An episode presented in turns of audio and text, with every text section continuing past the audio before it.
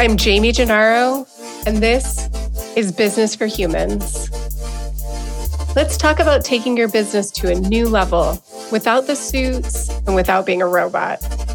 Here, you can be yourself, you can be imperfect, you can be flawed, and you can still have raging success. So let's go. Hi, everybody. So here I am, COVID bound, um, it's day three, and I'm showing up because I think it's really interesting what's come up at work um, since I've had COVID on so many levels. Um, so, and I'm pausing the client conversations. I'm organizing different, you know, podcast recording sessions. So there are more to come. Um, but I want to talk about what it's like in the workplace right now to be sick because I feel like when COVID first came to the scene, it slowed everyone down. It paused things. It it allowed for a reset. And I know that there was a lot of pain associated with what happened in in 2020 and what's still happening.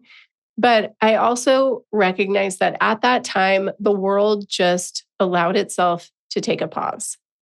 And I think in a lot of ways, it was the only way that the world would have paused in that way. Like there's nothing else that could have happened that would have really upended the work culture that we were grinding within. Right. There nothing else could have happened that that could have really like reset everything. And what I find interesting is that I think we're just back to the status quo pre COVID. And maybe not for everyone, but here's what I'm noticing because I'm I'm in a consulting project right now where I'm in a little deeper with a team than I normally am. So I'm involved in more meetings and I'm in their kind of teams chat channel and so I'm more I'm just more involved than I am, you know, typically as a coach or as a higher level consultant. I'm just a little like a step further down in the weeds. What's interesting is that I'm still outside the organization. I'm not an employee.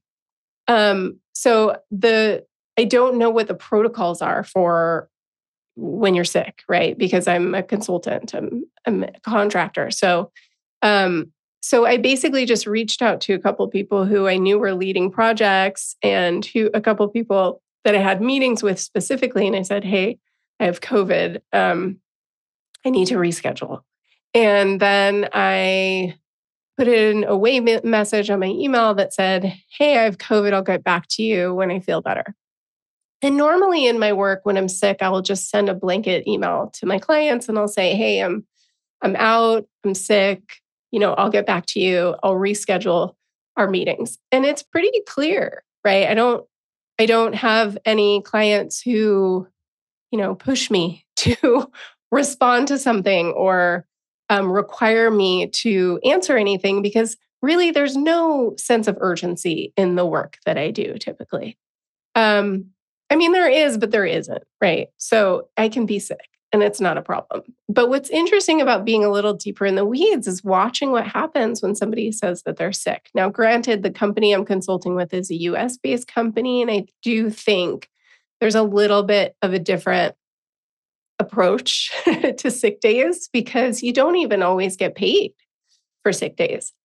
And I think that there's also, you know, with more hybrid work and more remote work, I think there's also this expectation that, well, you're sick, you're not going to get any anyone sick. So you can still show up, you can still work. It's fine. So, not that, and I'm a coach, I understand how my brain works and I understand I'm projecting onto this team. But what I did notice was even when people knew I had COVID, they were still asking me questions. so I was getting text messages like, Hey, I know you have COVID, but can we do XYZ? Hey, I know you have COVID. Um, are you planning on doing blah, blah, blah? And I think that they were expecting an answer. Maybe they weren't. And some people were very kind and said, um, I don't, this doesn't require any immediate response. But but there was a little bit of urgency because it might have been a question about something that was going to happen the next day. So it took a lot of discipline, self discipline to not respond to any of these messages. And here's why I didn't respond. So I, I, made the mistake of basically putting the Teams app on my phone. So that was mistake number one. I never recommend that anyone put their work Slack, their work email, or any kind of apps related to their work on their phone because you just are not.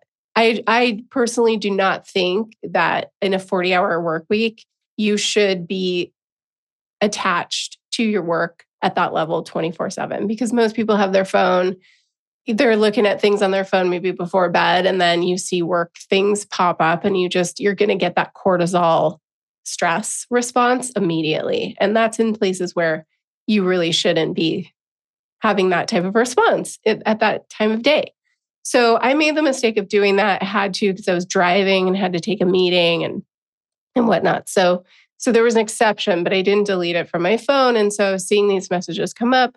But I knew that if I would have responded, I would have been really going against what my values are around work and being sick and needing that time to rest and recover. And it was interesting to me how much I felt pulled to respond because I've been doing this work for a few years of being really diligent about my boundaries and about, you know, knowing when it's time to work and when it's time to rest. And I was pulled really strongly. And all these things start to come up, right? You start to feel guilty. Like, do they think I'm faking it? like, they can't see me. They haven't seen me. They don't know. Um, and then shame, like, oh no, what if I'm missing like a deadline or this important thing needs to move forward and they need me to move it forward? I was going through all of those feelings. And then at some point, I just thought, wait a minute, what is the worst case scenario if these things push? I mean, yeah, we'll be a little bit, you know, behind. I'm mainly pushing forward operational things, not project level things. So, so yes, it will delay a little bit of like clarification around certain things that we're trying to drive, but ultimately, nothing. There's no real ramification here of, of a delay. Um, and so I did not respond because I wanted to make sure that I wasn't showing by example as a, you know, I'm a leader, even though I'm not an employee, I'm a leader in this organization because I'm an outside contractor, you know, leading very senior level pieces of, of operational strategy. I didn't want to be someone who is showing by example that you should be responding to emails and texts when you're sick.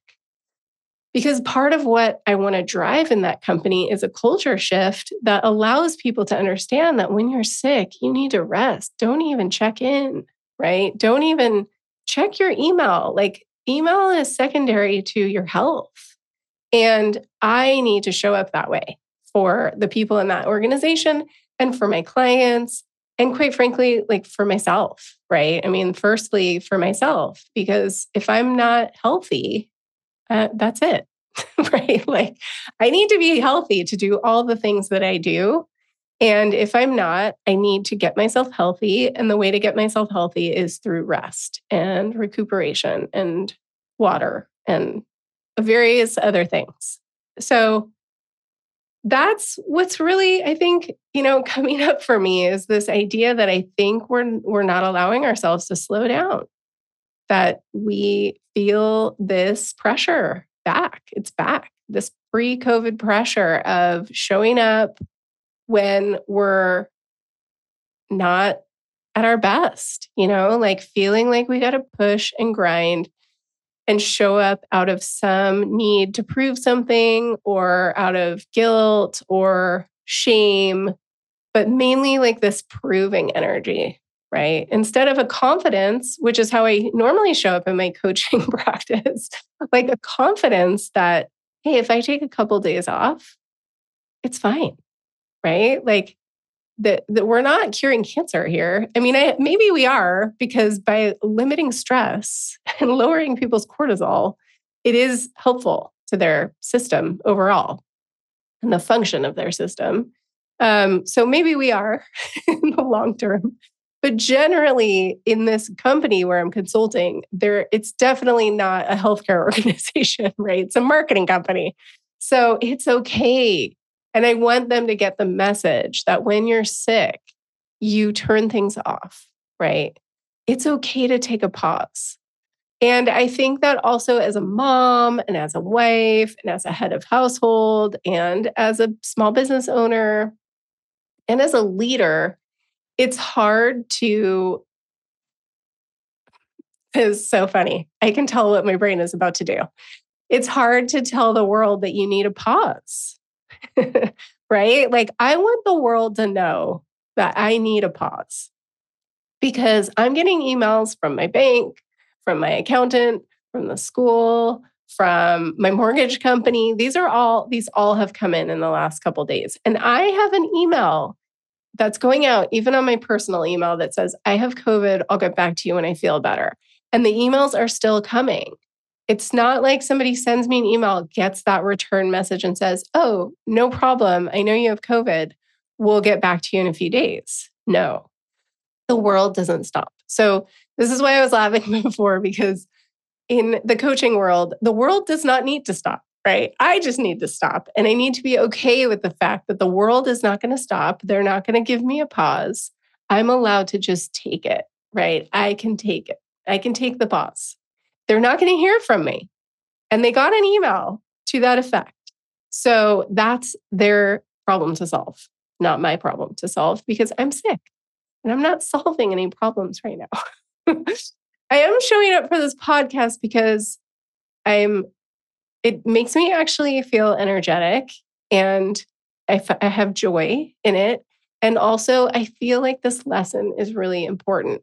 I didn't realize how much that grind was still happening in the workplace in this in this space um, and i just really feel like the idea of nurturing and nurturing the healing process is something that is just important in the world in general right now.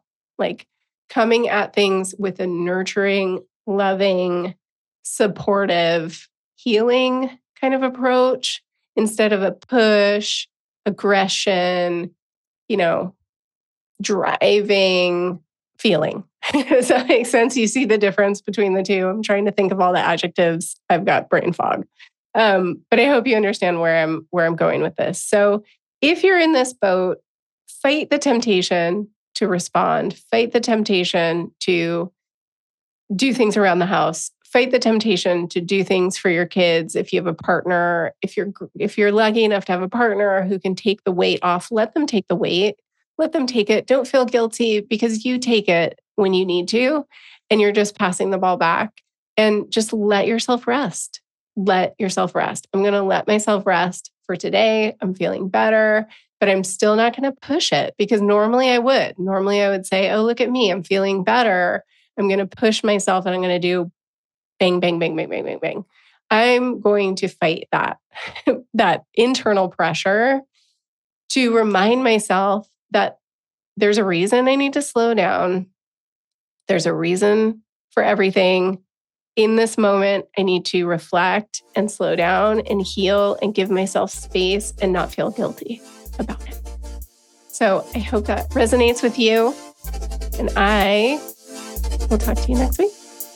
You've been listening to Business for Humans.